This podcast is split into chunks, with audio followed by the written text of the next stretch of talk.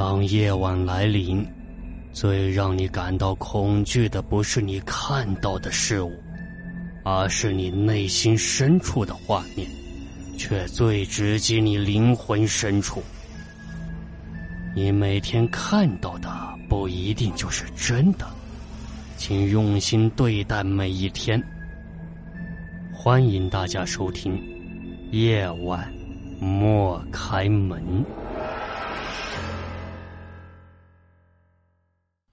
今天古言给大家带来的故事的名字叫做《癞蛤蟆》。三十多年前，父母因为工作的关系。把我寄养在老家，外公外婆那里。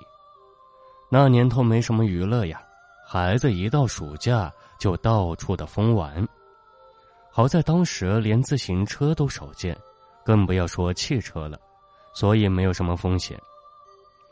那一年我刚上一年级，又不愿睡午觉，所以每到中午就出去乱跑。江南的小镇仍保留着六七十年前，甚至一百多年前的样子。镇子一般都很小，五六千人口就算个大镇，往往离主街几百米远便都是田饭了。与外婆家隔了一座桥，是同班同学小刚的家。他们家是个独门独户的宅院。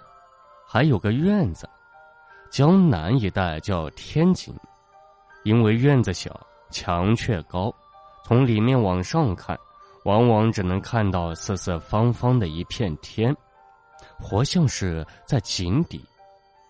不过小刚家的天井却不算小，回想起来，大概有一百多平米吧，种了不少的桑树。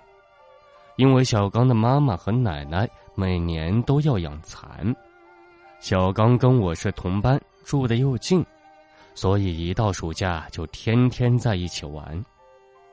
外婆家呢就我一个小孩，小刚家孩子虽多，他还有一个哥哥跟一个姐姐，不过哥哥上高中了，姐姐已经高中毕业，在丝厂做事。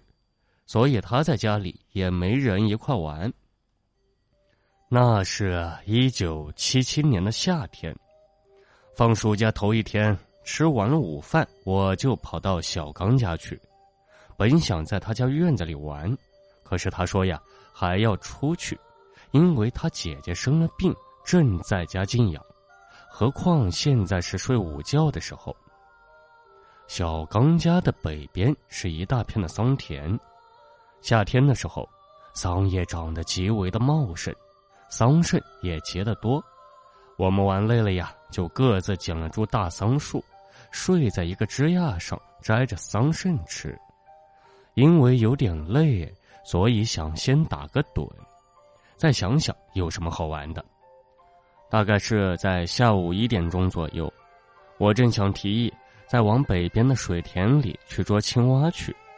小刚突然说：“有人来了。”小孩子摘桑葚吃根本不算什么，不过对于农人来说，孩子把桑叶践踏了，更让他们心疼。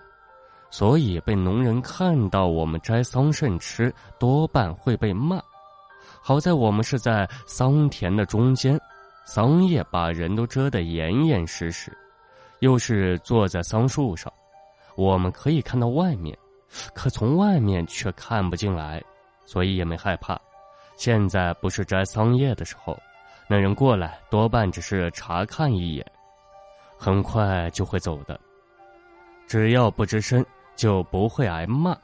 我们都是这样想的，所以尽管有点小声音在外面，那人也听不到，但我们还是连大气都不敢出。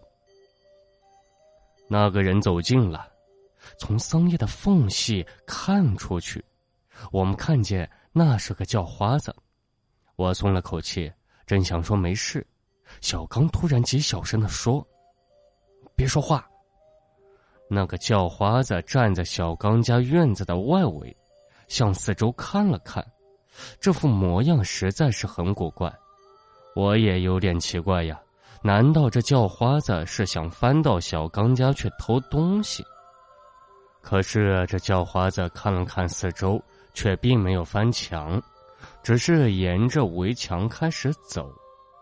不过他走路的姿势非常的奇怪，一脚踏上一步，另一脚拖上来，就像是个瘸子。可是这叫花子刚走过来时，分明不是跛腿，他像是在跳一种诡异的舞，只是不太好看。他到底在干什么？我们都觉得奇怪，同时又感到有些害怕。这个叫花子走了几步，停在了一棵树下。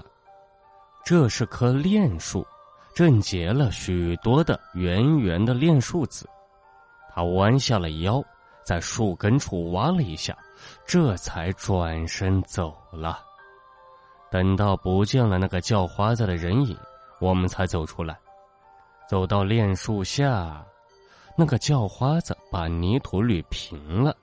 不注意，根本看不出痕迹。我们在那里挖了挖，发现他在地下埋了一颗炼树籽，只不过这颗炼树籽是粉红色的，而且硬的跟石头一样。炼树籽老了后会变成黑色，但从来没见过有红色的。这件事透着诡异。我们把这颗红色的炼树籽砸碎后。发现里面的核竟然是一个软软的黑色水泡，有一根细细的小尾巴，似乎还会动，也不知道到底是什么东西，而且腥气非常的重。后来这地方好几天都有苍蝇爬着。第二天再去找小刚玩，他家里请了个乡间的老中医，正在给他姐姐看病。小刚跟我说，他姐姐前几天一直昏迷不醒，昨天晚上突然清醒过来，大大的吐了一阵，人精神多了。他说起来时脸色呢还有些发白。我问他到底怎么回事，一开始他不肯说，后来才说呀，他姐姐呕吐出来的竟然是那许多和那炼树子里的核样子差不多的东西。软趴趴的一坨，也一样会动。那老中医也说不出这到底是什么病。好在小刚的姐姐呕吐后就渐渐好了起来。又过了几天，突然传小刚姐姐那个厂里有个男轻工死在了一个桥洞下，死状非常的怪。虽然觉得害怕，但我和小刚因为好奇也跑去看。好在小镇够小呀，我们跑去时，尸首刚被捞起来，搁在了桥边，身上盖了一张破席，周围呢围了很多看热闹的人。听说那个男轻工家境不错，还跟小刚的姐姐谈过对象，不过已经吹了，也不知道是不是因为这事而自杀。我和小刚从未见过死人呀。心痒痒的想看，但又怕。这时有人突然叫说：“席子动了！”我们看去，果然发现这破席子下有东西在动。有个胆大的找了根长树枝，挑起了席子的一角，露出死人的一条手臂。结果看的人有一半都吐了起来。这条手臂苍白的毫无血色。而上面就跟蜂窝一样，尽是一个个的小洞，每个小洞里都有一只小小的蛤蟆，而且都是活的。后来听说这人身上全是这样，当时看了手臂没吐那些人呀，其实先前都已经吐过了。我和小刚都想起那个叫花子，但因为害怕，所以一直都没和别人说。再次说起这件事，是十几年过去了。